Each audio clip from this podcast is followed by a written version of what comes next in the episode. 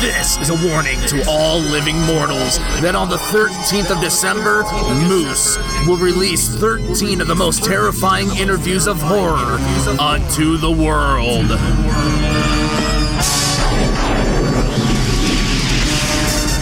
That's right, 13 brand new episodes in the month of December leading up to our season premiere. And until then, Horror Hounds, mash on.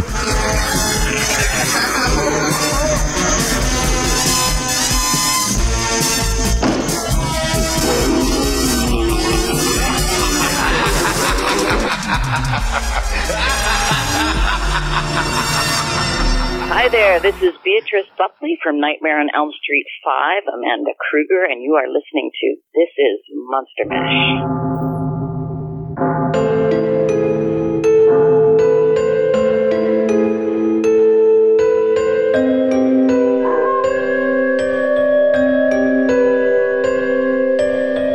You're listening Monster Mash.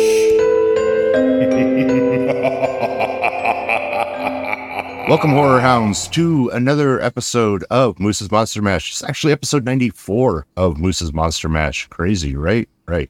I'm your host, Moose, and joining me today is a familiar voice who's, I guess, gotten softer over the years. But to us, he will always be the Grawlix Growler. Please welcome back Mr. Randal Silvey. Have I gotten softer? We'll see. We'll see how it goes with this episode. uh, hey, thanks for having me back. It's been a while. It's been a while. So you, the last time you were on was for the uh, year in review, and the last time we've done something like we're about to do was four years ago.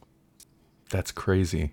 And listeners, what we were doing is we are looking at 1984's Children of the Corn and 2023 or 2020's Children of the Corn, depending on where you actually put its official date, you know, release date hmm and kind of comparing, contrasting, and seeing kind of seeing how they line up.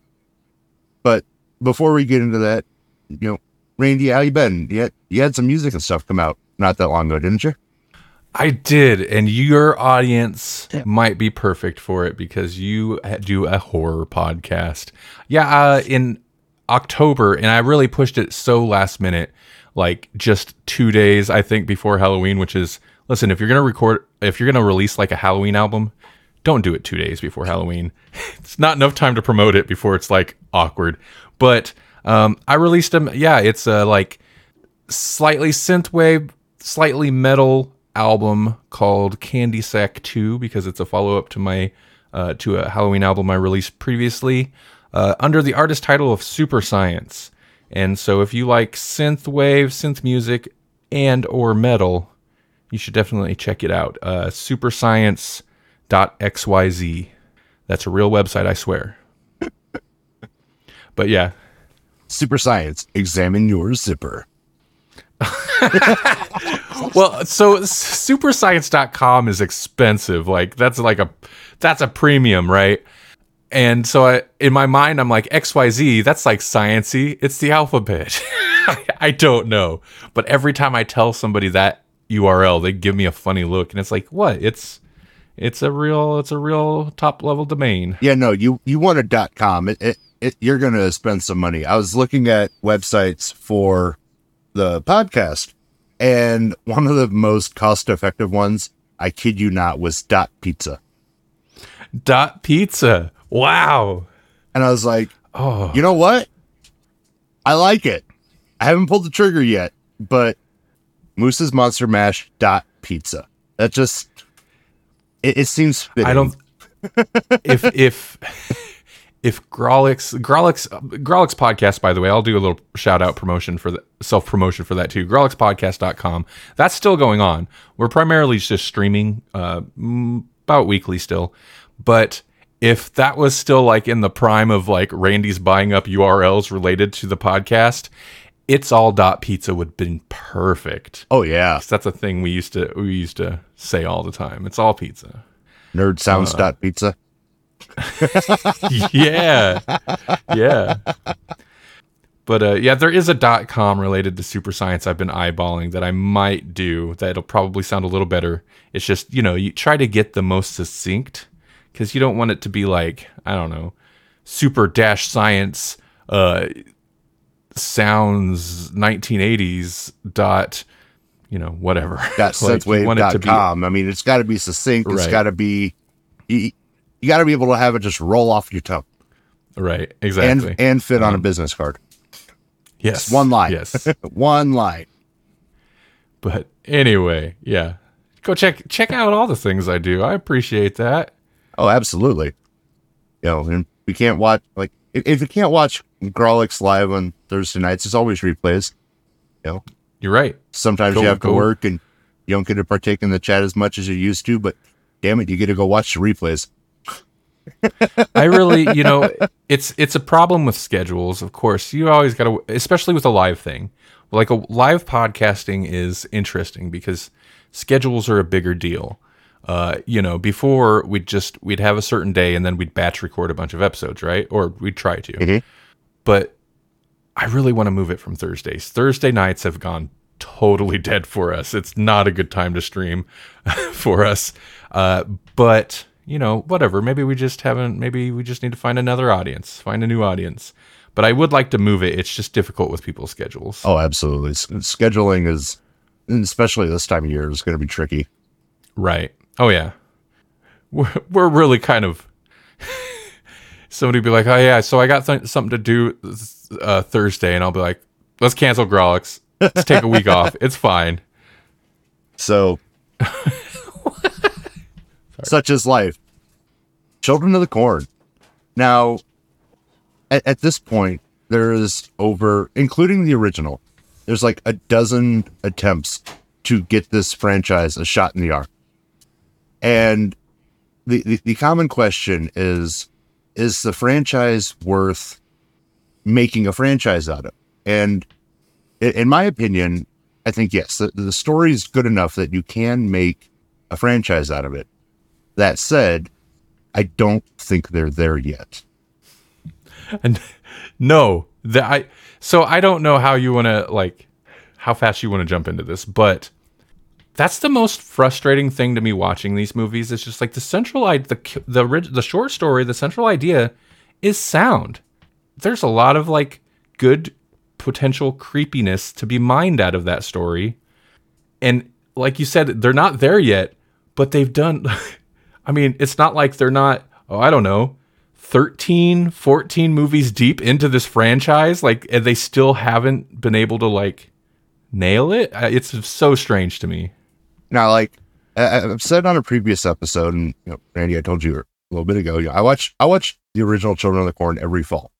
So when this one was announced, I got really excited because this one, of all the remakes or sequels or direct to TVs, this one actually the 2023 one looked really good, and so I got I got excited, and I was like, okay, cool. Now I'm going to watch them both as standalone films.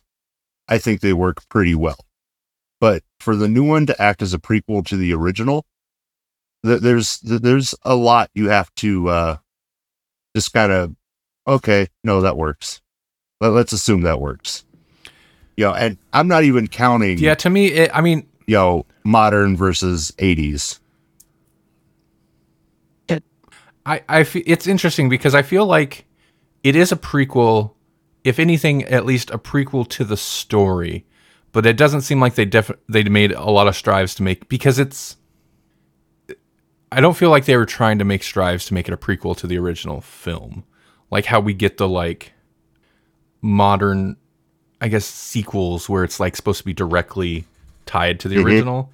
Uh, this feels like, if anything, it's just kind of a prequel to the story without too much concern about tying it to the film, the films themselves.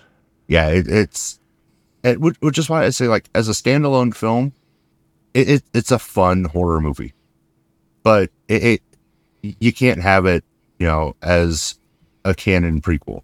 Just it, it won't work. So you like the original? You say you watch it every. It's a it's a fall movie for you. Mhm. Um. Mhm. and you kind of allude, you kind of said that they don't, they haven't really nailed it with this franchise yet. So, what are your overall feelings on? Not necessarily. I mean, I haven't seen every movie in the franchise, but what are your overall feelings on these movies? Are you favorable or? Well, like on these two specifically, I I like both of them. I, I had some small issues with them, but I mean, the the original Children of the Corn is probably my third favorite Stephen King adaptation. It's Shining, Really? Christine, uh, well, Kubrick Shining, Christine, Mhm. and uh, Children of the Corn. Okay, Um, and you know the one th- you know the, the, the one through vein through all of it is they always capture the the creepy. And that's what i've always liked about you know both of these and even the multiple other variants. They the, the creepy kids the kids as the killers. You know that that's it's different. It's it, it's a slasher but not a slasher. It's you know what happens when the you know when the kids have had enough you know? And, and that's one of the things that's always drawn me to the story. But you know you, you always kind of wonder especially in the original why? You know and i- i- in the original you get well it's the one who walks behind the ropes. He's telling them to do this. Why? Why is he telling them to do this? Right. Yeah. What benefit do, do, does he, the one that walks behind the rows. What do the benefit does he they they get out of it? Uh, so, I have seen the first one a couple times, a few times. This is maybe my third watch of it. Um, so it's not something I watched because I know a lot of people that have seen had seen the original uh, a bunch as a kid and I, that's not the case with me, but I've seen it a few times. I think it sucks. I think it sucks hard, and that's why I said. That's why I said, "Oh, we might get uh, softer Randy, huh?" gentlemen Uh, so, not that there's not good things to be said, but I think I think interestingly, I would like. I have a, I guess, a, a opposing view on certain things as you do on this, because I feel like it could be creepier. I don't feel like they really nailed the creepy vibe. It's interesting, like you can do a horror movie all during the day. The the uh, Children of the Corn 1984 is a very bright movie, very bright and sunshiny movie, which is interesting decision. But I don't think it necessarily like. I think it takes extra mastery to do good horror in a bright, sunshiny like setting um, that they didn't necessarily have. Also, cornfields can be creepy. I don't oh, know that they 100% yeah. So also a bit of like I don't know where all you know your major demographics of your listeners are, are where they're located, but we're both Midwest Midwest Nebraska boys. Or are you in Iowa? N- uh, no we're both from you know, uh, both nebraska That's what I thought. That's what I thought. We're we're you know we're we're on the edge of Nebraska, so Iowa wouldn't be a stretch. But mm-hmm. so we know we know us some cornfields. we know our they can be they can be creepy. It's something that I'm really surprised that they never like play on, at least in these two movies, is I think the creepiest aspects of cornfields. At night it's creepy because you don't know what's in there. It's also why it's a little surprising this first movie just is day all the time. Maybe it was easier to shoot. But well to say and i do have a thought on that but i'll touch back on it here in a minute Okay. But also, I'm surprised it never played on getting lost in a cornfield. That's kind of the scariest thing. Even if you grow up around cornfields, it don't matter. You if you find yourself for some reason in the middle of a cornfield, of course you could just follow the rows. But it's so easy to get turned around and have that bit of panic of like, where am I? And if you do that at night, it's even more so. Um, I don't know. I'm. I, they well just and that's why corn mazes are so popular Right. Yeah. Yeah. The other aspect, something that you touched on, that you mentioned that I kind of disagree with is I kind of feel like, especially this first one, the remake almost remedies this in a little bit, in, in, in a way. The amount of time we spend with the kids, with the villains specifically, kind of, I think, robs them of their creepiness. And it relies on their performance to be creepy. And for me, it sometimes works because the the the main kid, uh, what's his? Is it Isaac? He Isaac. the character's Isaac.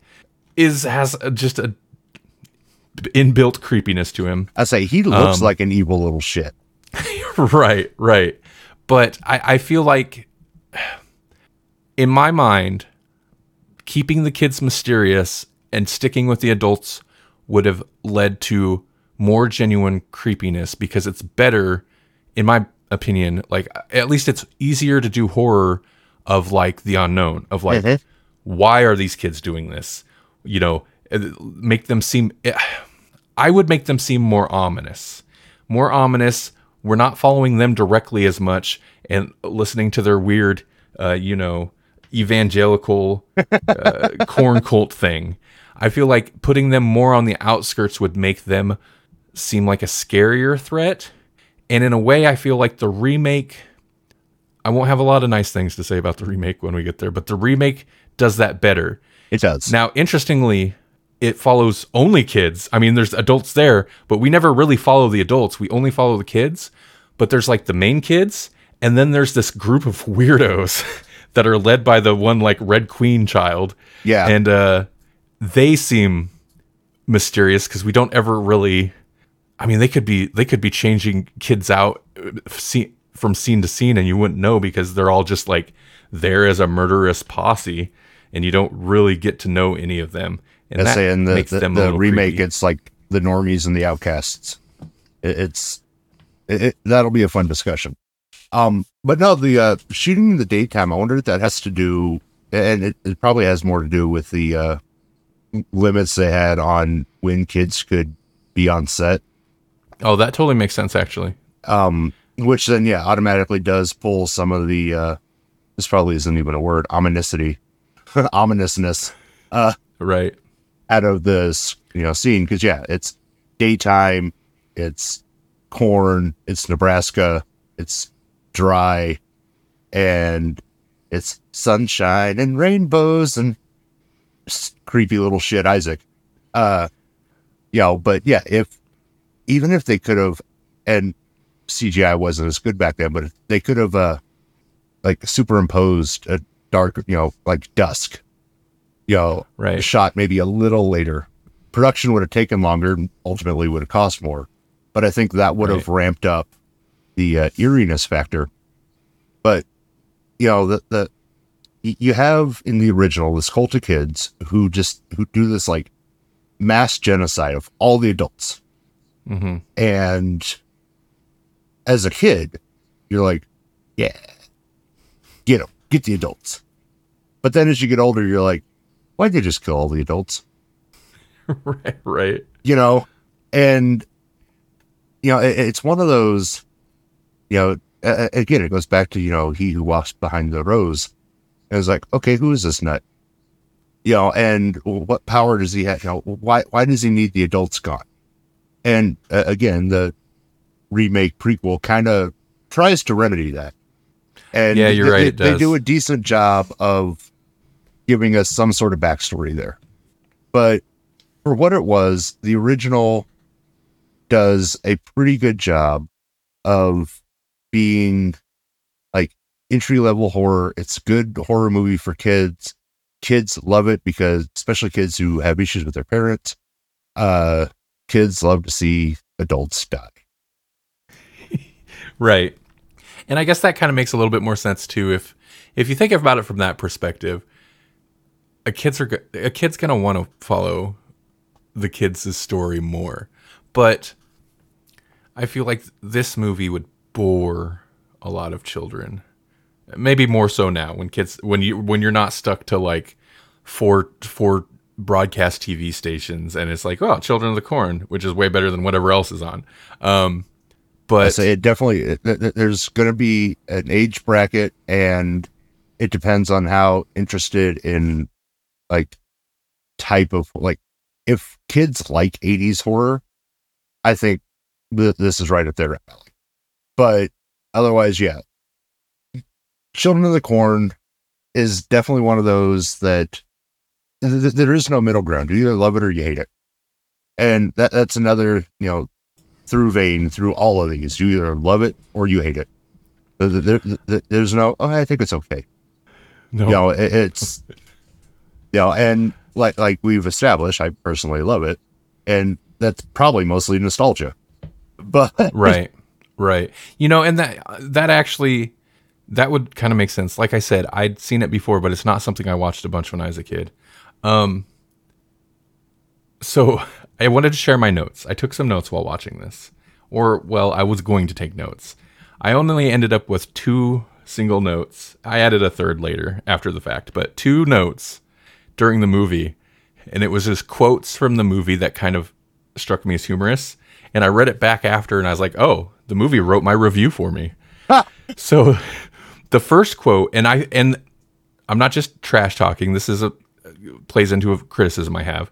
Um the two notes i have are things just aren't happening fast enough real quote from the movie and i wish we'd never done this it was another quote.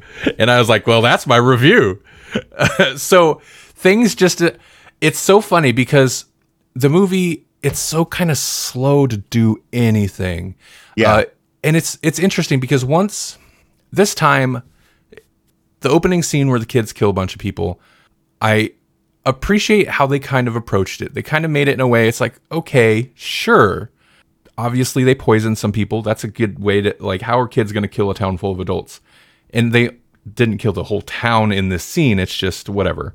But it, it kind of separate them off they lock down the store poison the coffee and then it's basically like the bigger teen boys with knives and stuff or sickles or whatever um after that we get the car hitting the kid with the car where well a little ways after that where linda ha- linda hamilton and the other dude and the dude comes in and uh that like hitting it with the car like that's interesting for a second but then it just drags so it just drags on where they're just they're trying to get to the a town for one.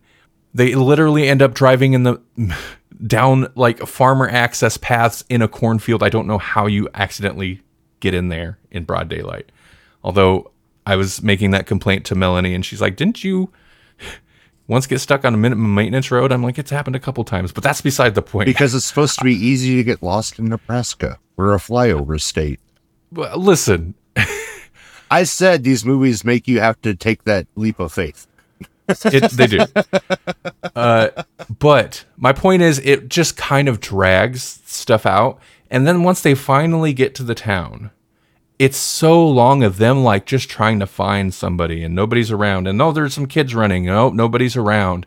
And at one point, like they find the two kids in the house and mind you, they have the dead body of some child in their trunk this entire time.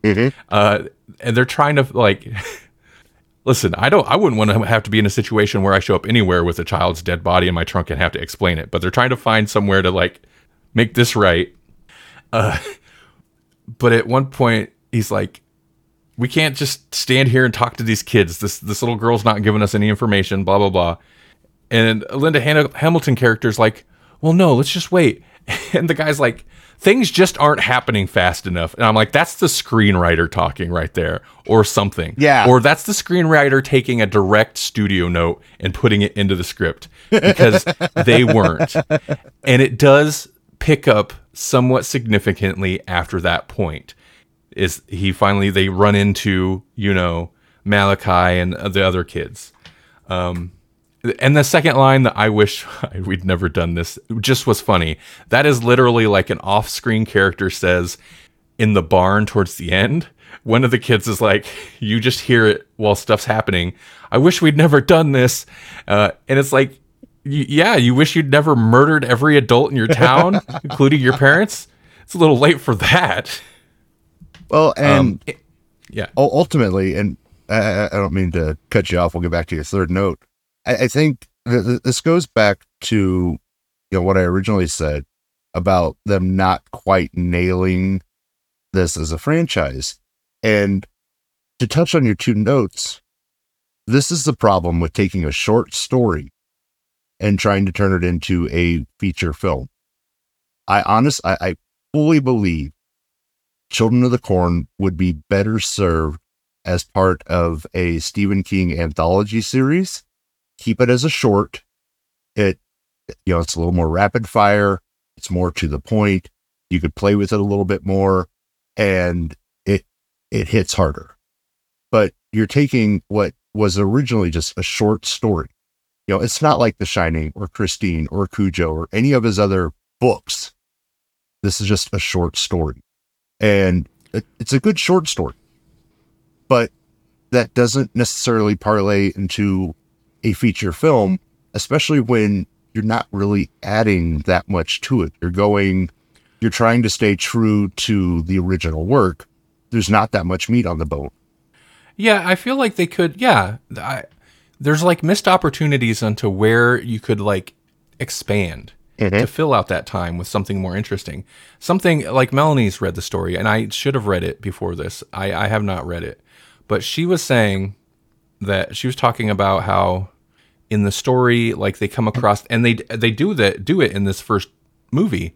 They come across like a ledger of like births and deaths, right? Yeah. and they notice the deaths like a lot of people die at 18 or whatever and it weirdly so everybody like if they're dead they die at whatever and that like generations of kids have like you know they have other children i'm, I'm assuming once they hit teen years or whatever they have children they hit 18 they go off into the corner they die whatever. Um, and then the kids so it seems to me like the story insinuates that there's a couple generations of this going on where that is not to- that is not sold. Like they even do the thing where there's the, he finds the book and he mentions like oh every, why is everybody so young and then they die in this but it doesn't make sense because for example the like the two the little boy and the little girl they're kind of like the good kids they i think there was supposed to be a couple years between the t- killing of the adults and when most of the movie takes place but none of the kids actually aged at all Right. so i feel like they to tried to simplify it to like the time frame is very iffy and i feel like the concept of like there this has been going on for uh, at least a several few years is much more interesting. Um, you almost get more into that like stumbling across to you know kind of an inbred society of hillbillies in the woods type situation where they're like oh this is like its own weird society. And i feel like there hasn't been enough they don't establish enough of a time frame in this movie to make that super interesting.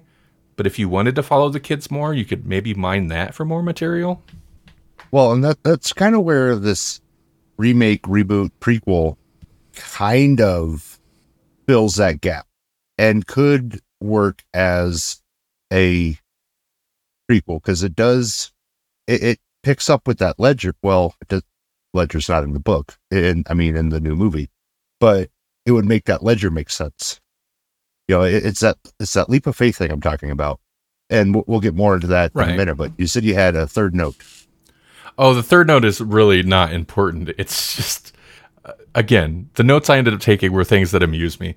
Uh, I just noted that that kid's vest is not a rag because I was so amused towards the end. The, the, uh, the guy's like, find a rag, and Linda Hamilton for to make the Molotov cocktail looks at the like one the good kid, uh, the good little boy, and like grabs his vest and rips it, and and he goes, "Hey, that's not a rag," and that just struck me as so funny, like just how like he was offended.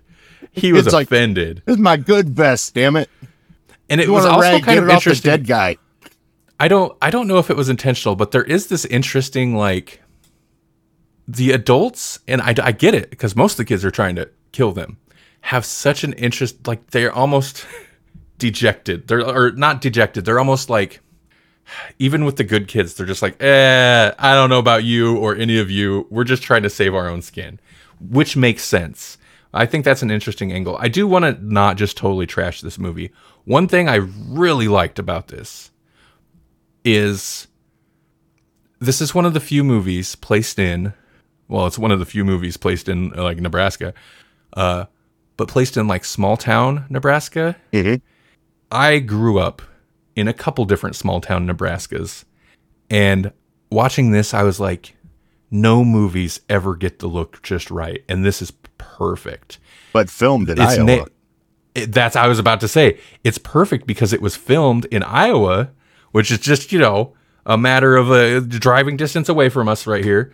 Filmed in a small like small town of two maybe three hundred people in Iowa, and the main thing is there's a lot of shots of like the main street, what would be called the main street, and that's the main thing that you don't see a lot in movies is that like old small town midwest uh main sh- business area in a tiny town they the buildings all have a certain look.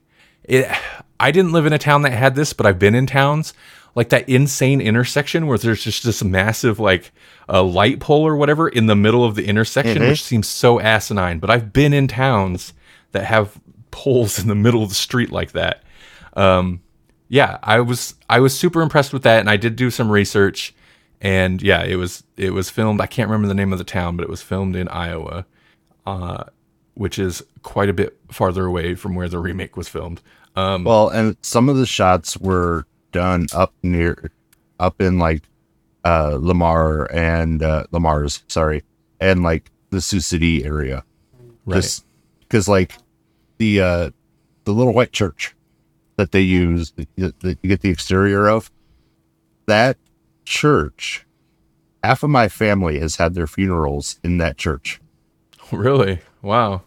um opening shot you know you know that there's there's that uh motel on the uh just off the interstate uh just passing shot a little baby moose was uh made in that hotel I can't believe you know that. Wow, interesting, interesting. so You're a ch- you're a child of the corn. right Uh, you know, yeah, I mean so that it- is it's just finding all these little like like I, I remember because like first time I went to one of my family members' uh funerals up there, I walked up to that church, is like, oh shit. Uh, no, I don't want to go in. you know, right. like Right. I've seen this movie. There's some little kids and a girl's gonna stab me in there. I don't want to go in there. uh, yeah, I mean, I don't. I think it's filmed competently. The shots are fine. It's not extremely like striking, um, but it does look nice as somebody who grew up in an area that looks very close to that. I, I did enjoy that aspect of it. Oh yeah, so it definitely does nail small town Nebraska, and Yeah. well, just small town in general. Really, I mean, Right. it, it, it's very like it could be any midwestern small town, and that is one of the greatest takeaways I have from that movie. Is they said it's a small town in like it could have just said small town in the Midwest, and it it is it is one hundred percent a small town in the Midwest.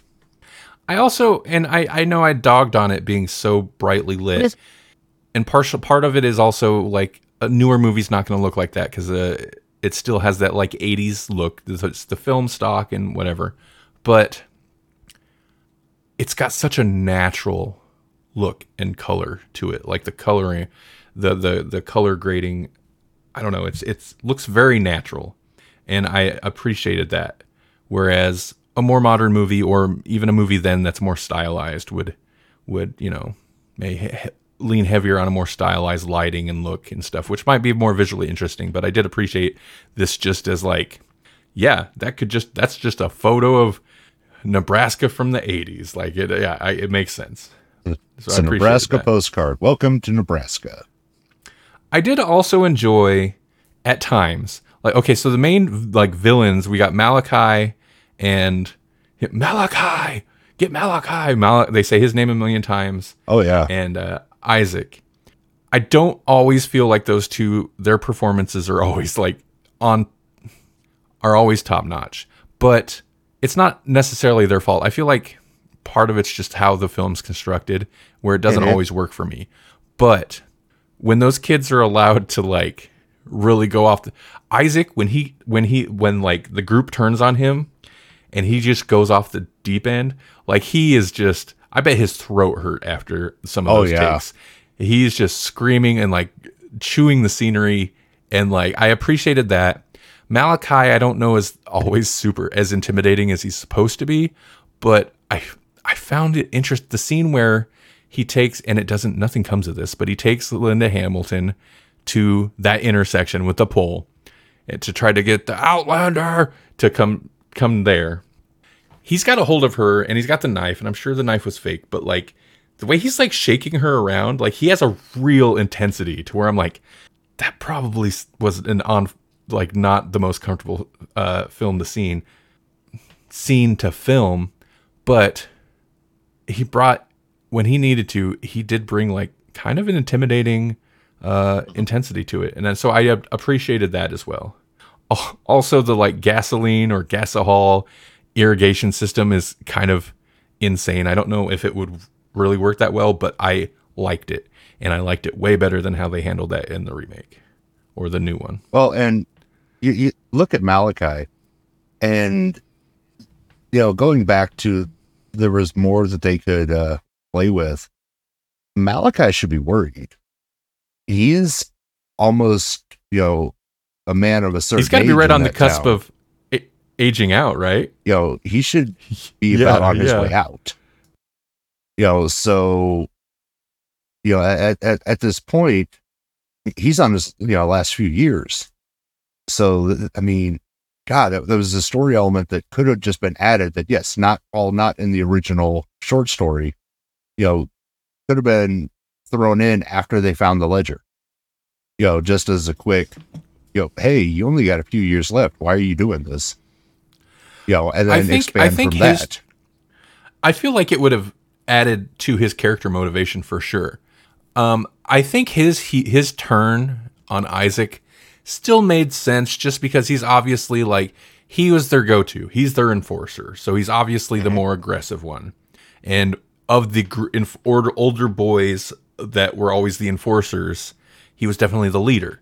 So it makes sense that he would at some point be like, "Listen, they call for me. They they don't call for you. Turn on Isaac." Um, but yeah, no, you make an interesting point, and I mean, it's I guess it wouldn't be necessary, but in terms of like fleshing out the story a little more, giving a little bit more meat to the like putting more meat on the bone of this like kind of bare bones movie. Um, yeah, that would have been interesting to give him that extra bit of character motivation or explore that of like he's yeah, he looks real close to aging out. Yeah, and yeah, it could have happened in that scene between him and Linda Hamilton. You know, it's just a matter of what you know, why why are you doing this? You, you know you're you know, within the next year or so, you're next. You know, so why do you keep following it? And then that starts to get the wheels turning and before the ultimate turn, you know. But ultimately it is what it is. Still love the movie. And I mean it's it's you know, like I said, there's things I like about the movie, things I don't like about the movie. Most of what it is is nostalgia. You know, it's one of those does it hold up to movies today? Oh, absolutely not. But it is a fun movie to watch every year. I don't hate it. Um, I know star ratings don't mean anything, but I, I like doing star ratings. I gave this one and a half. So I don't hate it. I just don't particularly enjoy it. Um, it's interesting. I, I almost wonder, well, we'll get into it, but uh, yeah, I, I don't think the new one outdoes this. I feel like this is still better. I feel like this is still a better movie in in most ways. In some ways, whatever. I don't need to defend it. I think this. Well, and then sucks. yeah, let's. let's say yeah. Let's get into the uh, prequel uh, reboot, the 2020-2023 version. Which, to clarify, it was made in 2020, but it's and had a very, very limited release in 2020. Its wide release was in March of 2023, which is why it's a 2020 2023 um, release. Like, interestingly, IMDb has both dates listed as its uh, release date. So, yeah, I was uncertain. I did, I did, you know, in trying to make sure I was right, watching the right movie because I know there had been another remake of Children of the Corn that we weren't talking about. But I was like, wait, is it the 2020 movie or is it the 2023 movie? And I had to do a little research. And it, yeah, it's interesting because like Letterboxd has it listed as 2020. Um, some other websites has it 2023. Uh, Yeah, so I did a little a little research to make sure I was watching the right one, but I guess if it, you know if it got And even just a limited theatrical release in 2020, uh, technically that would be a 2020 movie, regardless of the fact that it got shelved for a couple years. yeah, it, it- it's it's weird. It- it- it's such a weird release. Right, Like, just call it a 2020 movie. right. Like, I, I- I think they tried to forget that they did a limited release in 2020, and they're like, nope, nope, nope. It was 2023. That's when we let it out. We didn't Well- let it out when nobody could go anywhere. I'm gonna assume the original plan was probably a wider release, maybe depending how it performed in the limited release, and then 2020 happened. You know what I mean? I could Yeah. be wrong. I don't know how the timing of it played out, but I'm assuming that's it. And then it just got sat on for a while, and then they're just like, okay, let's put this out. Um, right. I I had actually heard of this. I've heard this movie discussed on a podcast, and I'm pretty sure I heard it discussed on a podcast not within the last year. So that added extra confusion to like, you know, I heard somebody talking about it who must have seen it in that limited release. Well, what's funny is we had talked about it uh, a couple years ago Right. when we did our, uh, you know, movies we're looking forward to hmm after our year in review when it was supposed to come out. And I was excited for it back then. And then, yeah, it just kind of dropped off the face of the earth. I was like, well, that sucks. And then it popped up again. I was like, oh, fuck yeah. So this movie, I feel like, is a more fun watch than the original, but not It definitely goes faster. not in a good way. like there are some scenes that made me laugh and I don't know that they're supposed to. It's anyway. Yeah, it's interesting that this is like so this isn't really a remake and it's not even necessarily just another adaptation of the original story. Maybe it is a little bit, but you're we as we talked about before, it is a prequel. And as a prequel, it's interesting. We don't have an Isaac, but we have an Isaac like character. Mhm. And they also drop the like evangelical aspect like completely. Which, I mean, and this is where I go into the you have to take a lot of leaps of faith. You know, does the evangelical part, you know, does the cult of the corn essentially come, you know, a couple generations later? You know, but that that's that's putting a lot of faith into could be, you know, and that's okay. I'm I'm fine with that. I, ultimately, I don't really care. You know, on their like as standalone films, they're good on their own. They, they don't necessarily have to be tied together, except the fact that you know it's supposed to be a prequel. But as you mentioned, as a prequel story, it does add a lot of good elements to the story. Like, and if you haven't watched this yet, there, I'm there's going to be spoilers, so this Oh, would be the time to turn this off. Um, the reasoning of the killings in like the getting a backstory of why they kill the parents in this one. Why the red queen kid is so psychotic in this one really helps push those story elements along. I mean she seems quasi normal at the beginning until her friend or brother escapes from what the kids mental asylum I don't and understand what the that was. adults yeah and the adults gas the entire building killing all of the kids This is okay. So this is it started, and I was hopeful. It looked nice. It did not look like it did not look like the the Midwestern Nebraska of my childhood.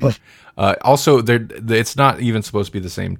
Like they the name of the town is different, but it's the name of the town they actually filmed in in Australia. It was it's not filmed anywhere near here. They have corn over there too. It's fine. It didn't it- to me it didn't capture that look, so whatever. But it looked nice. They had a budget. It, like it seemed like they had a budget. Um so I was hopeful for about two and I liked his little weird message to her to the girl after he walked out of the corn. It seems like he had walked out. I think he had walked out into the corn and disappeared for like three days and then come back. Um, I don't know what that facility was supposed to be. If it was just a school or if it was like a, It doesn't make sense if it's an orphanage. There were so many kids in there, and it's supposed to be like a town of 200 people. Like small towns don't have an orphanage like that. Anyway, as Like, soon yeah, as I don't know like, if it's like a mental facility, an orphanage, uh, juvie. it doesn't make sense to me. But You know, it, They weren't there's trying so to many kill- options of what like they this is when ahead. I knew I was in trouble is like the second scene of the movie is them accidentally killing this building full of children because they were gassing it with I don't remember what to try to knock out uh, the one dude that had walked out of the corn and was holding I guess everybody up hostage or something. It's super kind of like slapdash how this whole sequence plays out. But I'm just like, wait, so the adults ran, it's not acetylene, but ran, uh, ran gas into there and gassed everybody. And they're surprised when all these small children are now dead. I knew right away because it was just, it's so, I get that they're putting like, they're giving motivate. This is a case of giving motivation that maybe you didn't need. Maybe it's scarier if the kids don't have a plausible reason to want to murder everybody. But it's so stupid. It, it was so stupid. Like instantly, I was just like, "Oh no, oh no, this is not going to be a very smart, smart script, is it?" And that's, I just want to say, I'll get it out of the way. I hated this script. This is the dumbest movie. It makes some just everything about it's just so dumb to me. Like there's not not that there's not things in it I didn't like. This is an annoying movie because the script is so so bad at times to me. But I'll try to not be totally negative the whole time. Well, I mean, ultimately, this is another one of those where, as a story, I think it works phenomenally. I'm not sure it works well as a movie because if you were to sit down, you know, take out this, you know, take out the dialogue, take out a lot of it, and just tell the story to somebody, start to finish, it makes for a compelling story. We'll see, but I think the mo- this movie, the story told in this movie is not a story that Stephen King would tell. And if he did, No. he wouldn't be a household name at this point because it is the leaps of logic and the random like again, there's things I like. I like and we're going to it's okay if we go with spoilers, right? I like Oh, absolutely. that kind of our main character girl um inadvertently sparked the massacre. And i liked how that set up. I don't understand her her reasoning. I don't know how she's like going to kidnap her own parents and set up this trial and call in a reporter. Like i don't understand if the kids if the red queen and the and the younger children or all the other children in the town hadn't already snapped. I don't understand how she envisioned this was to play out because she lit- she literally like handcuffed her parents and woke them up in bed. It's like we're going to go have a trial. Like that's that's not normal logic. but I also like by that point so my point is I I like aspects of that but it still doesn't make sense and I don't there's a version of this story that's fine, but this story as it is is really kind of like I don't I feel like this is not a very accurate adaptation of anything that Stephen King wrote. Well, let's it, it does seem to be very uh it, it's Children of the Corn name only. Um because yeah, I I agree. This isn't it, it doesn't have Stephen King anywhere in it. Uh there are some spots in the movie that do leave a lot to the imagination that I think had they expanded on could have made for a better movie. Uh, and uh, again, I'll say overall, I like this movie, but it, it could have been done better because, like, the uh, I think it was the Reverend, maybe, uh, was the you know the guy who adopted the girl after her, you know, the brother died from the corn. Uh, well, the gassing rather. Uh, instead of killing him right away, she went for his eyes. So watching it, it seems like that was very personal. Mhm. almost like you know, it, it was you know he liked to watch her or something like that, Right. and that was more a revenge thing. Had that been said or, uh, you know, worked out more, that would explain her snap a little bit better Right. because it's not just this kid from the beginning that died. It would say that she had a really screwed up childhood Right. and she was bound to snap at some point. Yeah, I feel like the time even within this, and I don't think there's there's not really a big timeline jump in this, but even within this, the time frame's a little wonky, and there's just certain little things that I wish they would have expanded upon, and other things that didn't seem necessary, like the case with that. I do like that that he's like, you know, she's like, oh, we're not going to send you out to the corner, we're not going to whatever you to the guy, because she has a personal vendetta, and Yeah. and and I do appreciate how they got across the point of why without like really hitting on it. Just I like the like you're not without sin type thing, right? Yeah, it's, it, it it felt very rape culture right. Like it it was good about obviously putting out what she was talking about without really having to like dive too far into that. But at the same time, I guess I should have assumed that he adopted her. At that point, I wasn't even positive if he had actually adopted her. He, he kind of floated it in the one scene, and then we didn't really get a follow up. The next scene we see her in, she's riding a horse through the cornfield, and it's like, oh, you have a horse.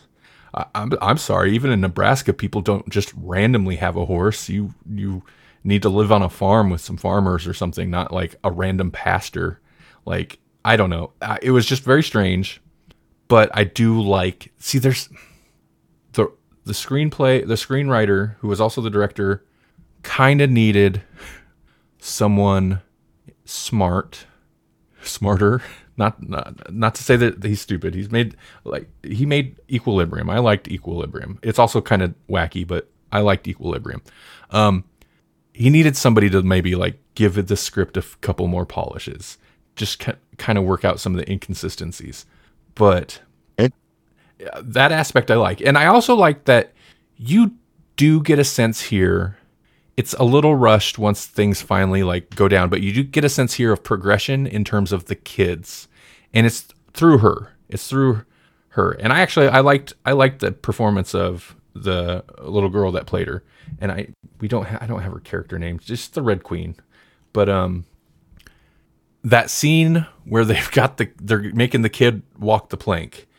I like that because it's like, oh, these kids are th- these kids aren't quite right. Like they haven't like they're not totally murdering everybody yet, but they're they're not Yeah. quite right and it shows some type of progression in in in how that goes. But that scene in itself is like a disappointment because it's like leading up to something. It's like that kid, even if that kid just jumps down and lands into that those dried corn stalks, that's potentially death. And it seems like it's leading up to something.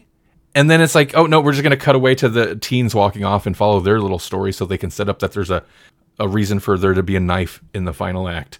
Uh, I was like, wait, did that scene really just build up to nothing and then cut away? It's like you you established this threat. Like, how did that play out? The little girl wanted to have him jump into, jump off a corn silo or a grain silo or whatever into a, a pile of dried corn stalks, which are sharp. Don't do that. And then set it on fire. And like, we just cut away from that scene? Come on. I want to know what was going to happen.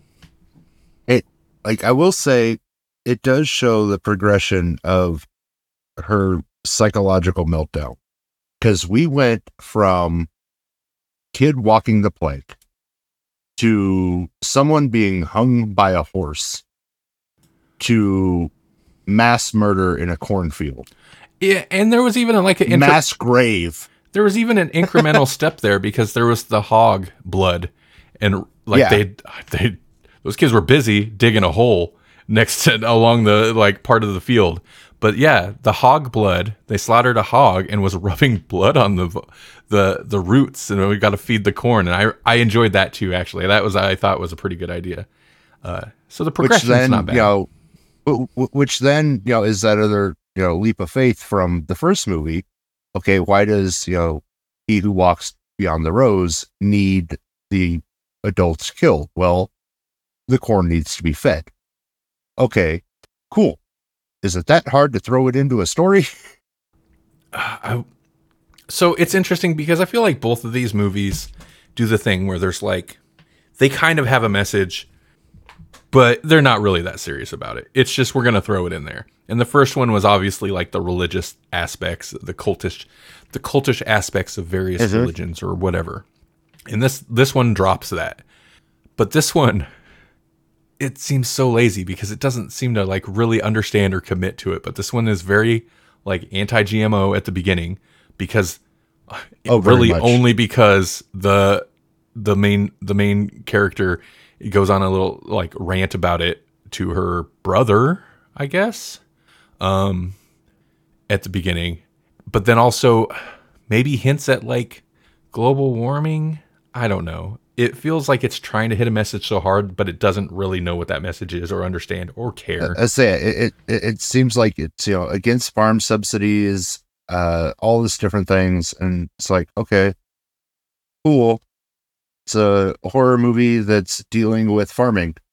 Yeah, I mean that's fine. It makes sense for Children of the Corn. Like it's okay to make take that angle. I just feel like it didn't understand it, or maybe I just don't. Can you explain to me this subsidy thing? Because uh, because they're like, well, we could try to do this, or we could accept government handout and plow the fields and never farm again. Like I don't understand. Is that based on any kind of reality of like, if you take a subsidy, it just means you never farm again? Because that that doesn't make sense. Not to, to, the best of my knowledge. No, Be- because I how would I would assume that's like a small government payout. First off, why would they pay people to just not use that land? I don't understand. And second off, it couldn't be a huge sum for that long. And that would basically be like, let's take a payout now and never be able to farm again and our children's liv- livelihoods, which I guess maybe is playing into the outrage of the kids, is like totally destroyed now. I, I don't know, man. I, I didn't get that. Well, and I think in, in this case, I think it had something to do with what they were wanting to replace the uh, crops with. I think it was just bad crop, which then basically burnt the soil. Right. Um, yo, which I mean, they do they do know you Is- gotta rotate crops, right? Like, Rotate? you can't do you can't do corn every year. well, and th- that's kind of where I think they were at was it was always corn, and I think I, I, I think there was the one character pointing out that you know, hey, if you you know plant something different, your fields will be fruitful again.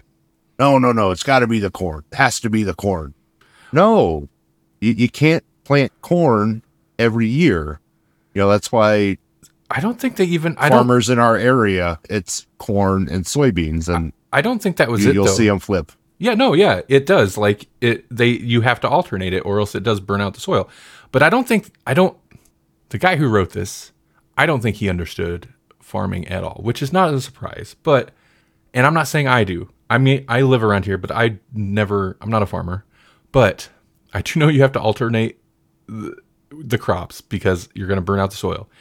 But they don't ever mention that specifically. It just seems like we always do corn. It's got to be corn not for any reason other than like if it's not corn what will we do but they blamed the burnout soil on well we had some big highfalutin you know company come in and spray their their horrible inse- uh, pesticides on our co- crops Yeah. and now now nothing will grow here so it's it's not even intelligent like oh they just weren't alternating their their crops. It was like Pesticides are bad. pesticides are bad message without actually understanding like anything behind it.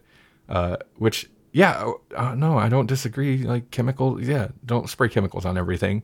But i also like i don't know man. It just seemed that's why i say that's why i brought it brought it up. I i don't i feel like whatever messages they were trying to hint at are fine i just feel like it didn't even understand what those messages were supposed to be Right.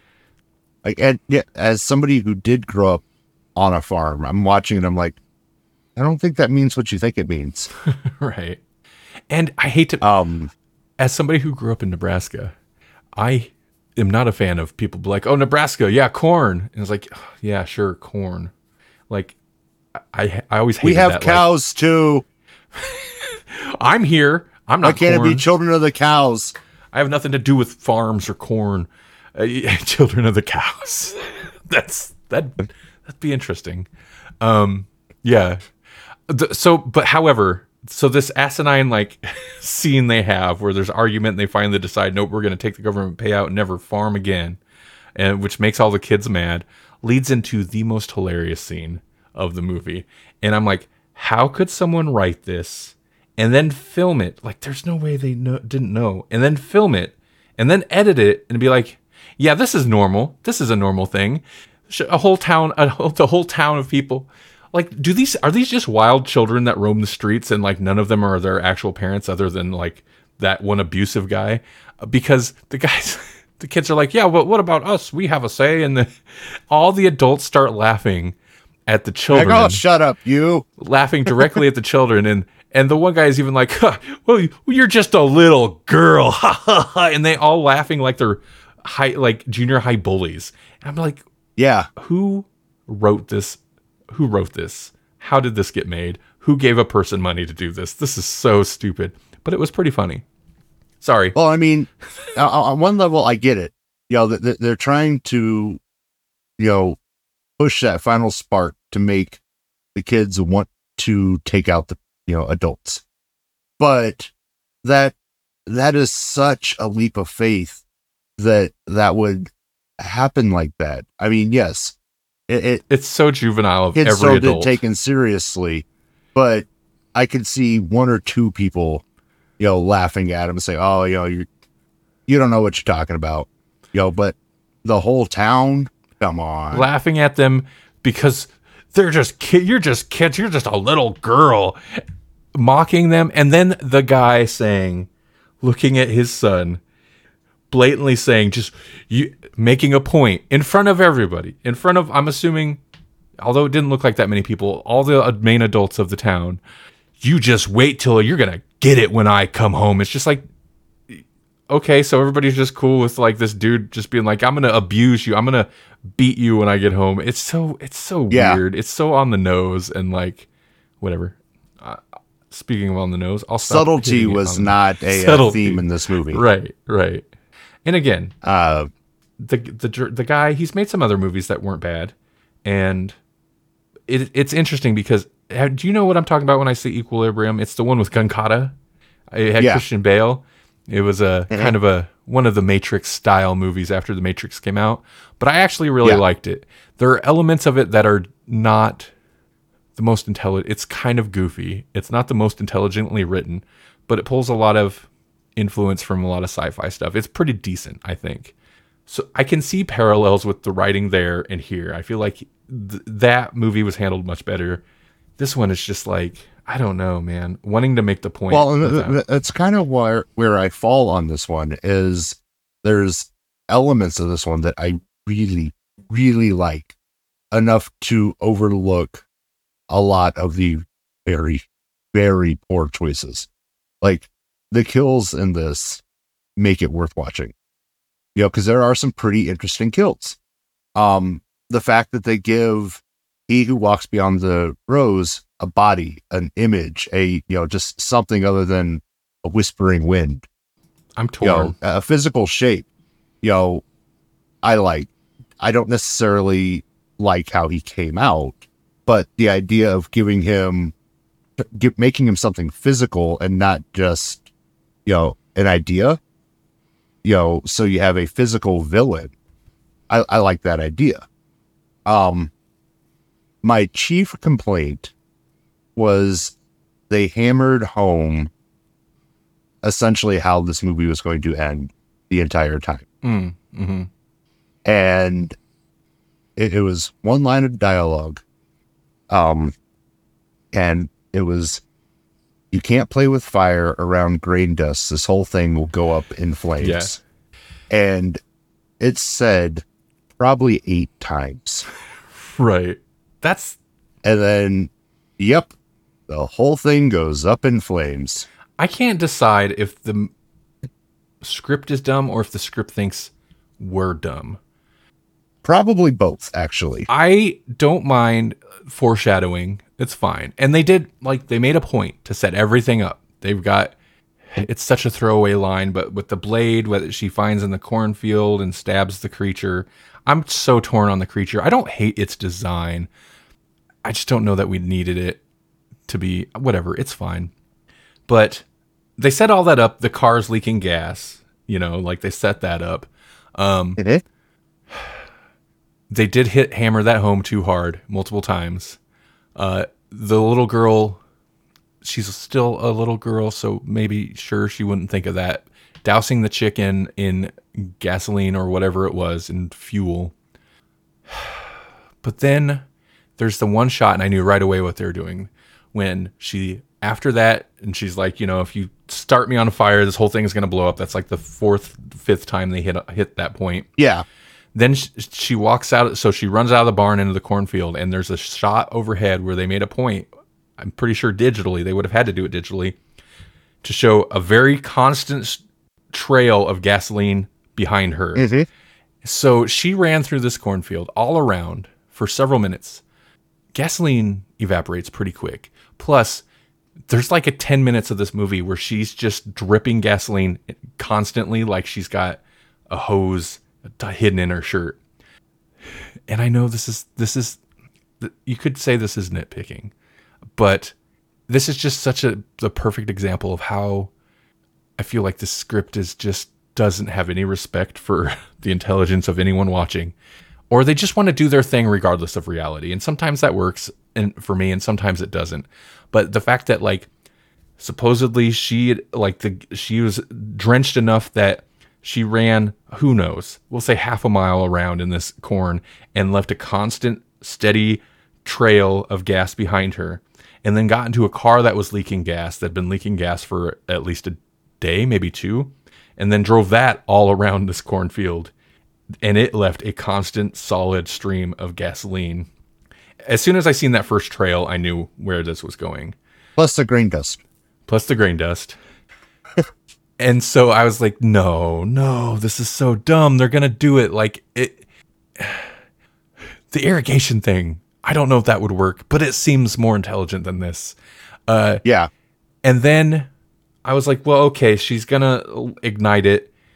That's fine. That's it's inevitable. But you know, she's still drenched in gasoline. She'll go up to. That'll make it kind of a hardcore ending. That's cool. That's pretty cool. Like I'm not saying I necessarily need her character to die, but like that gives it some like grit.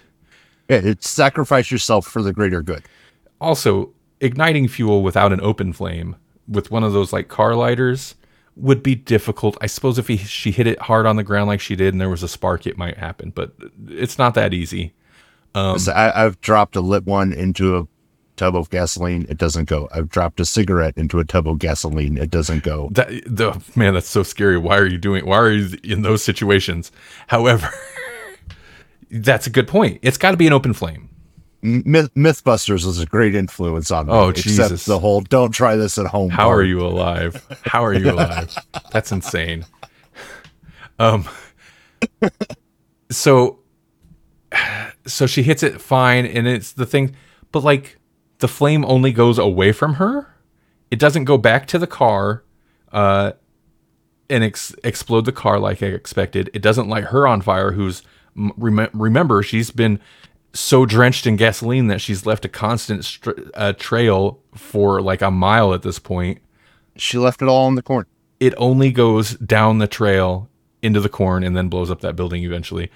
It was just, I don't know, that's just a perfect example. I know it sounds so, like get off of it, but that's those the perfect of example of it's too far, too far, like pushing it so far where I'm like, it's too stupid for me to even overlook. You're ruining like what would have been an interesting climax, I guess. I just feel like there's a there's a less dumb way to handle to uh, accomplish the same thing. Well, and the, you, you look at these two movies side by side, and in the original, you have a case of things not explained or fleshed out enough, and in this new one, over explained, over fleshed out to the point of, as you mentioned, comical and just far beyond the grasp of re- any seeming seemingly sort of reality.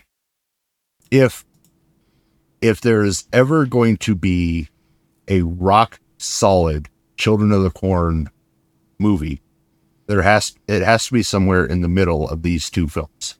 Yeah, that's fair. That makes sense. You know, it's you, you you combine elements from this one with the original, you can have a no pun intended killer Children of the Corn movie. You know, the, together they would make one hell of a film. It, it's just you, you have to find that balance, and so far nobody's been able to find that balance. They either swing too far under or too far over. And I, at this point, I said it earlier. I'd rather see it as a short with because King has a ton of short stories. Mm-hmm. I'd rather see it as a short. Do it and do it as like a King anthology. I think there are.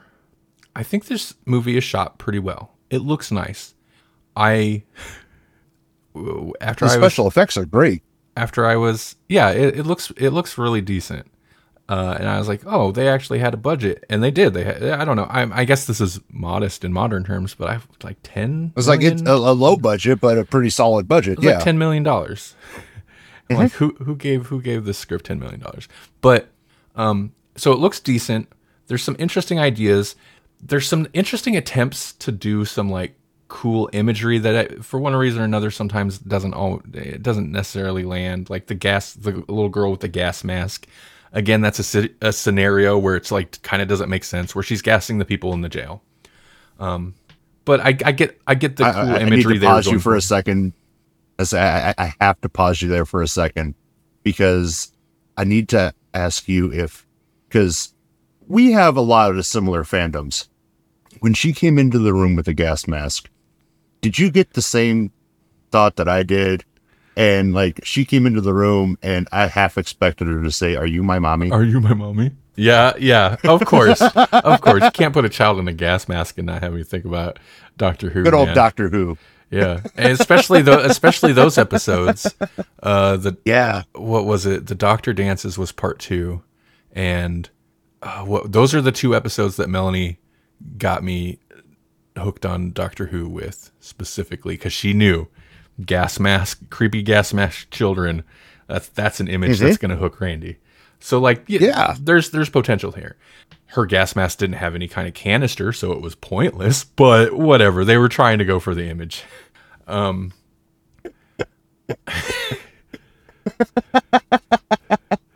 She she just held her breath. It's okay. yeah, she just wanted to look intimidating. Uh, okay, I, I had started trying to talk about the positives here, but yeah, so like it looks nice. The um the performances aren't bad. I like I like the girl that played uh the Red Queen. She just kind of played it like a girl boss, right? Like I I, thought she did pretty good. Yeah. Um, the main girl was fine. Her character is not. I didn't find her particularly likable, but you don't really have to be. She was fine. Um, I I wish say she seemed pretty like normal's not the right word, but like average, just stand yeah, pretty average. stock, But like stock standard. the- the- she, she was a stock she was definitely a stock character. yeah, But like the Red Queen, I'm very much looking forward to seeing more stuff as she continues acting. yeah, she was. She's she- pretty good. She is very committed to this role and I I cannot wait to see more as she progresses and gets better with her craft. She has the potential to be a knockout uh actress.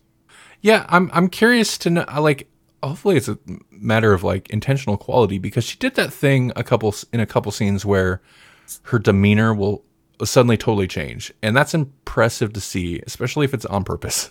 But uh, I, I think she was good. Yeah, I Is think it? she was really good. Um, because she would like you'd see her and she's like okay, and then she'd just like she'd have a, a line or something, and like her demeanor would just completely change, and you'd be like, oh, oh no, she's like.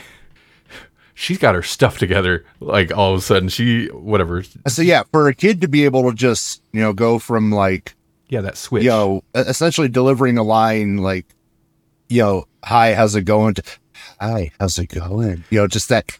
It's like, the hell's wrong with you? Right. She yeah, she she could she was pretty good. Um I wish it had been more consequential because it kind of didn't seem to really do anything. The bringing the reporter lady in, it might have. I, th- I, I mean, maybe the movie was overstuffed as it was, but it would have been interesting to like see that kind of more developed. Like the, like she calls a reporter is supposed to come in, and then like oh they have her whatever. However, that scene with her where they basically offer her up in the barn to the creature was pretty good. I, I like that quite a bit. The Yeah. reporter lady.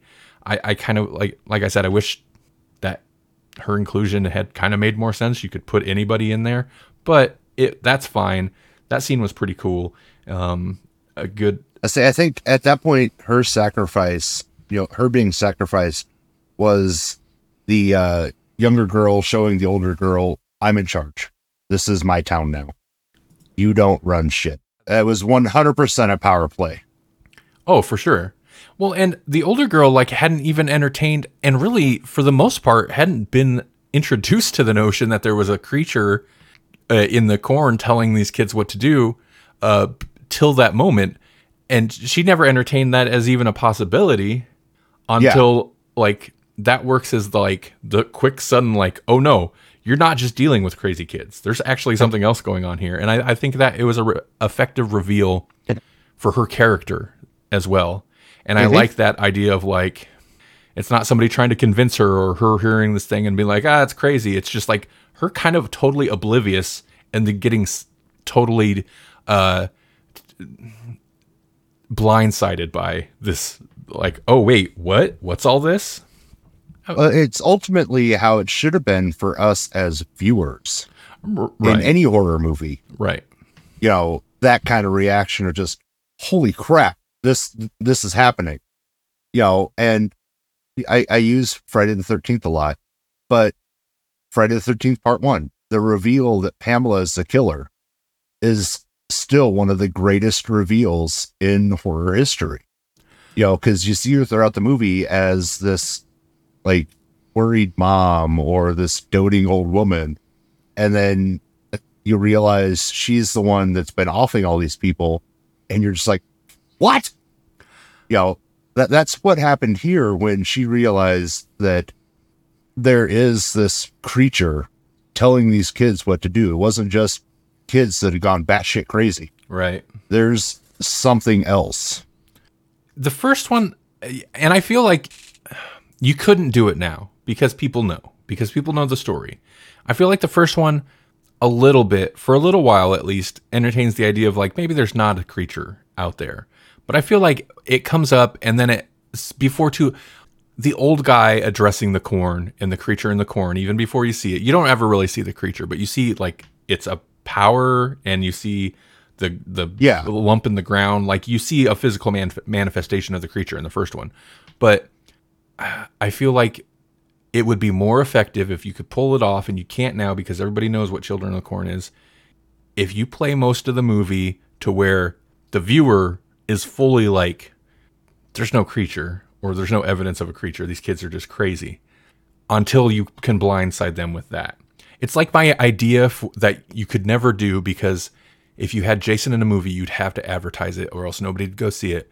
But i would love either a movie or a comic book or something named maybe some like super obscure reference to like a Friday the 13th proper uh, thing, but where it's otherwise just like a generic camp slasher and you don't know it's a Jason movie until he hops out in the hockey mask. But they could Yeah. they never but they and that'd be so amazing, but they could never do it because marketing would never let anybody do that. If they could do No. that somehow with a Children of the uh, Corn.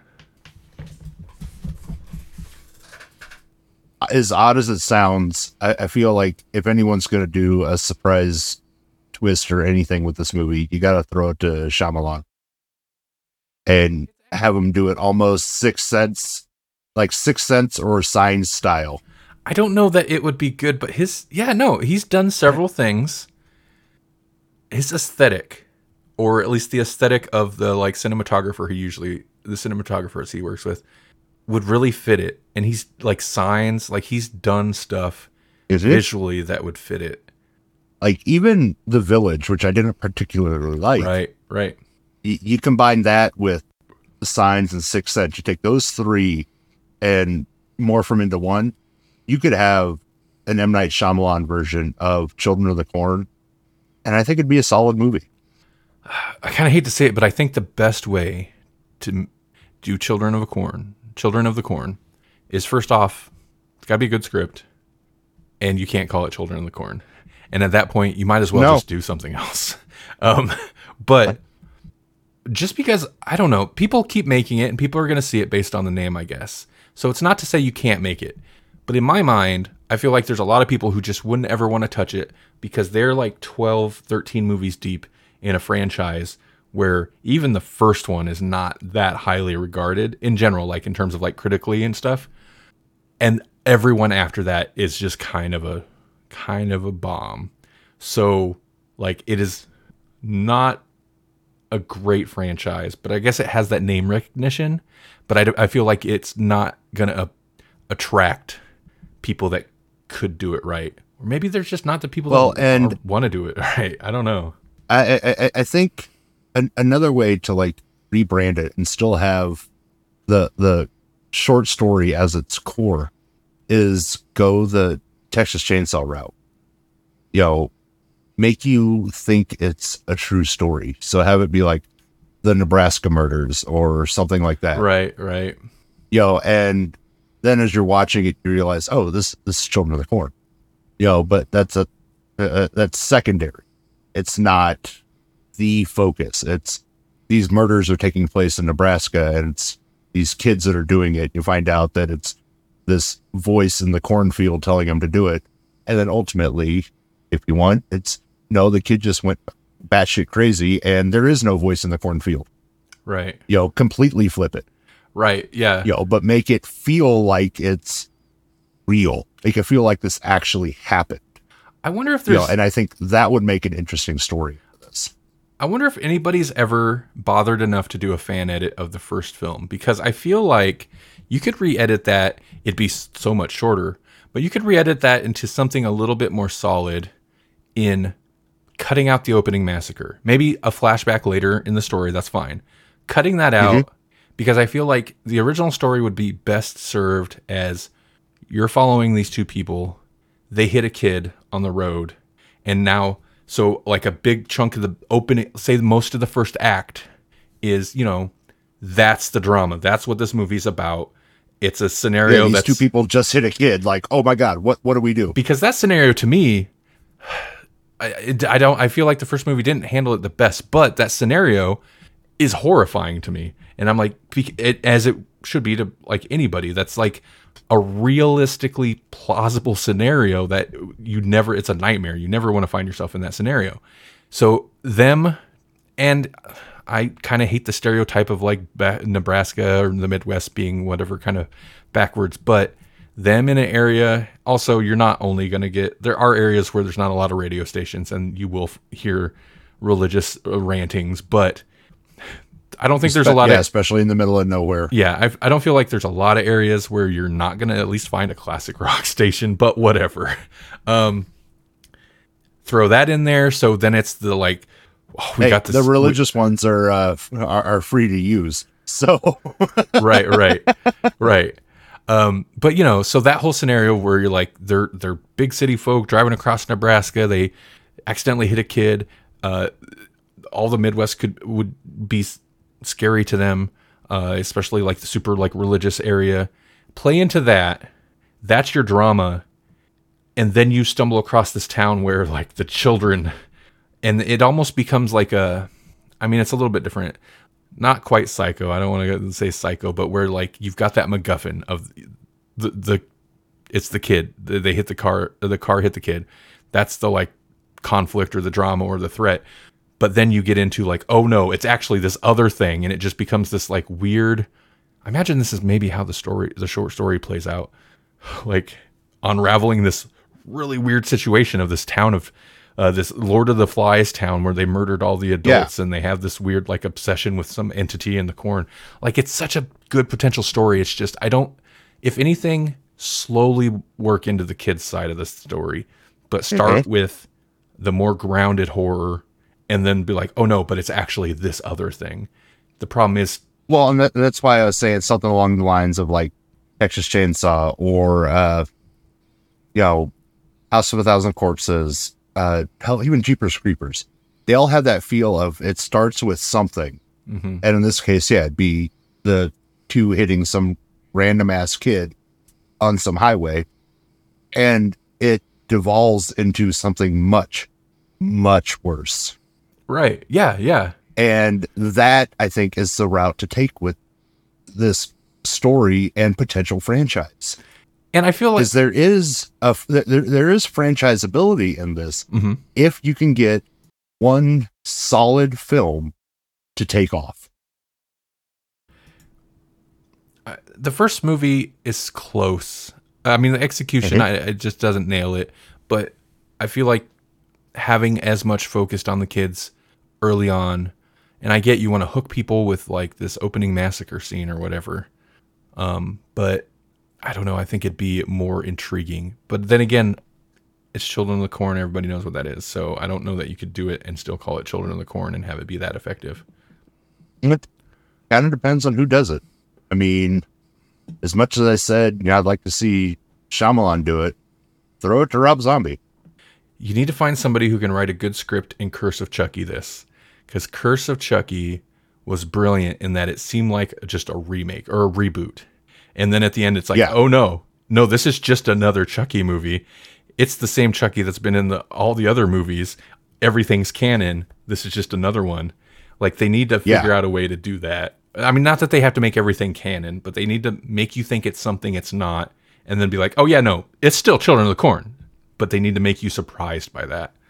Right. But whatever. Because at this point, we're so far deep into uh, the weeds of Children of the Corn that if you announce Children of the Corn again, it, it's pretty good odds it's going to bomb on launch, Well, it's one of those franchise. I'm just on name alone. I'm a little surprised this did get like because it's been it's one. I guess it makes sense. You know, it's not on. We're kind of in a period where it's not necessarily remakes, but new entries into into franchises that actually get like a budget behind it and get like effort and wide release on franchises that have like for many movies been straight to video, right?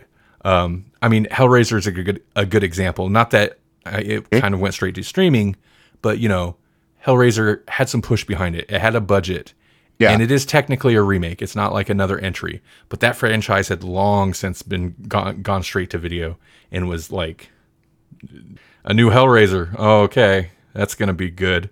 But then they somebody Yeah. actually like put money into it. Money, Not that it thought, and time, and it was Yeah. good. And I think maybe that's what know, they're th- hoping th- this would those are the three things you need: money, thought, and time. right, right. You know, crazy. You need passion. You know, you, you you need passion for a project, not just, "Yep, I'm going to do it." This is a name people know. I mean, I, I get it. That's where the money comes from, but uh, I get just in case anybody's curious, they're not. We ranted about this one for a long time. I gave uh, the 2020 or 2023 Children of the Corn one star. Oh, that's more than I thought you were going to give it. is uh, well, I give the first one one and a half. It could maybe go two, um, but uh, I debated. I was like, do I want to go as low as possible? But no, I was like one star, one star. There's some entertainment to be had. There's I legitimately thought this was going to be a half star rating for you. no. Like I just there's potential there. Maybe that makes it worse. It's like not to touch on Brightburn, but it's like the Brightburn effect where it's like there's some potential there, but it feels squandered, which makes me dislike it a little bit more. But I don't know. There's potential here. It's just I really, obviously, if you couldn't tell, did not like the script, but everything else was fine. So I don't know. Uh, yeah, one star. Get drunk and watch it with your at the buddies. beginning, but yeah, it's, it's much like really any of the entries. It's a fun watch. It's not a ton of rewatchability, but it's it's another fun entry into the Children of the Corn saga. Not to Uh, like I said at the very beginning, it doesn't really work as a at, as far as a movie goes as a prequel, but as a standalone film, it works as a fun horror movie. yeah, not to stretch out the discussion too much longer, but um, have you? So have you seen a bunch of the other? Because I've seen very little of the rest of the franchise, and I realize I probably I've shouldn't. seen like half of them. Okay, there's a lot. there's a lot, just- yeah, Most of them are straight to video too, but uh, okay. it's like it, it, it's a chore to watch the uh like you, you want a movie marathon go watch all the uh children of the corn entries they won't all be good but if you just want something to do for like 13 hours there you go you got a day to kill start at the beginning and watch all the children of the corn it is surprising there hasn't been anybody that's like really turned a good sequel or remake out of this franchise. Whatever. I'm I'm just repeating myself at this point. But Oh uh, no, I I, I 100% agree because the the story's there. It's just a matter of getting it into the hands of the right people. You know, and I don't know if it's the right people aren't interested or if it's not being optioned to the right people.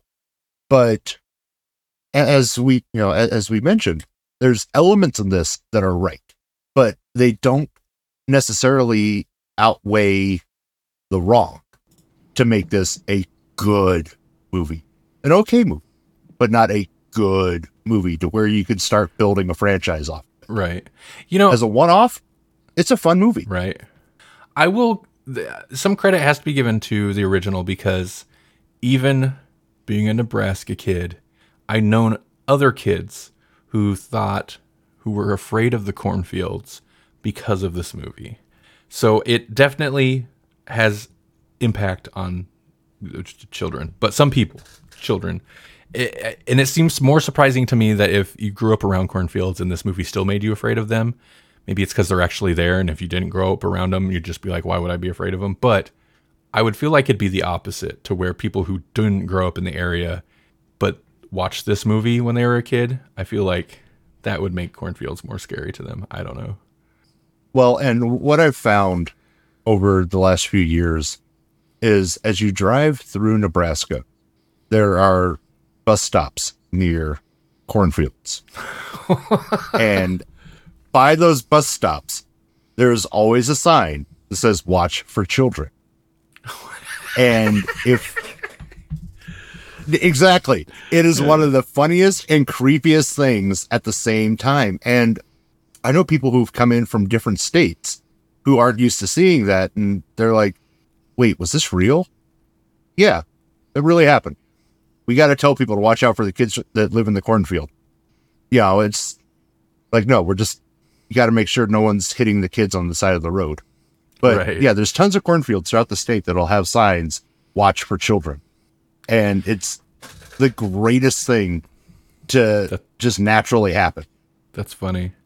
To hit on the psychology really quick of it, like I would think it makes sense, and I would think it'd be somewhat easy to exploit the idea that cornfields could be scary. Because first off, if there's no cornfields, it's just nothing, and there's we got plenty of areas of that. Um, especially if you travel like towards Colorado, like a lot of Nebraska isn't even it's just like flat. Um, Yeah. it's scary to be out in the middle of nowhere by yourself especially it's scary to be out in the middle of nowhere but i think the cornfields actually makes it much worse and it's a legitimate threat because you're out in the middle of nowhere there's really nothing there but there's also walls everywhere and anything could be hiding just behind just he who walks behind the rows like just a row or two back and you wouldn't even see it until they jump out. And i'm talking like realistically like the real fear there is like an animal right? Or if you want to get crazy Well, there could say, be a killer yeah, or y- y- whatever. you, you have the uh, added uh, element of local wildlife, right. which is usually just going to be a deer, but you spook one enough, it's going to, you know, it, it could be dangerous. But there's also coyotes, and depending on where you're at, it could be a mountain lion. It could be, I mean, it's it's a food source. yeah Th- th- There's going to be elements there that you can't see, and even in the daylight, you can't necessarily see Right. it. And I'll use the scene from uh, Wild Wild West when those giant uh, saw blades were going after uh, Kevin Kline and Will Smith. You wouldn't know which direction they were coming from, right right you know. So, and that was broad daylight. So yeah. corn get the, the corn in and of itself is uh, an element that can just be played on a lot more. Right. Because it, will grow extremely tall, uh, taller than people. And if you're in it, you cannot see anywhere around it. Also, have you ever detasseled? As high as an elephant's eye on the 4th of July. Right. Have you ever detasseled? Because there's a lot of Yes. people running through corn in this movie. And I will tell you, running through corn is incredibly unpleasant. You, you will get, Yes. you'll get, do they, I don't know what they call it. It's basically paper cuts from the leaves, but you'll get cuts from the corn, the, the, Yeah. the leaves on the corn stalks. Yeah, no, those leaves are sharp as hell. It's super I've also hot. woken up drunk in a cornfield. Ooh, that's not, that's not, that's not, da- that's not safe. That's very dangerous. Um, It's also a story for another time. That's mm, And if you, that's de- not a public story. if you detassel, you go in the morning after either it's rained or with the or it's been irrigated. The field's muddy. While the leaves are wet. The leaves are wet. You get corn rash from from the leaves and the dirt and the dust in there, and it's so unpleasant. And you get so, it, it gets so hot once it starts like humid, all that moisture in there, and then the sun comes out and it's so humid. It is thoroughly unpleasant. So being in a cornfield, just being in one, sucks. Yeah. anyway, So before we wrap this up, where do uh, you mentioned at the beginning, time to mention it again. Where can the listeners keep up with everything Randal, Super Science, and Grawlix? Well, if you like the cut of my jib when it comes to talking about movies, you should check out grawlixpodcast.com. Uh, we stream pretty much every week at Thurs on Thursdays at 8:30 ish p.m. Central Time. If you want to check out some music, go to superscience.xyz um, or I'm on thread. If anybody's on Threads, look me up. I really want Threads to take off because I'm not going to be on Twitter ever. Super Science Sounds. So if you're on Threads, hit me up there. That's kind of my just all in one main profile right now. And uh, yeah, Grawlix Podcast or Super Science Music on YouTube as well. And then, as always, you can find me and other great podcasters, including Gro- Grawlix, over at electronicmediacollective.com. Or if you're just looking for me, you can find me on Facebook, Twitter, and now YouTube at Moose Media Inc. Just look for the Moose. Just look for the moose. I like that. And, you know, Randy, this has been a blast. I love when we can get together. And listeners, it won't be as long in between because Randy is coming back next month for the 13 horrifying days of Christmas. I'm not going to tell you what we're going to talk about, but he will be back. Yeah. That's a threat So and a promise. it's a threat and a promise. So until next time, Horror Hounds, mash on. This has been Moose's Monster Mash. Come back for more chills and thrills if you dare.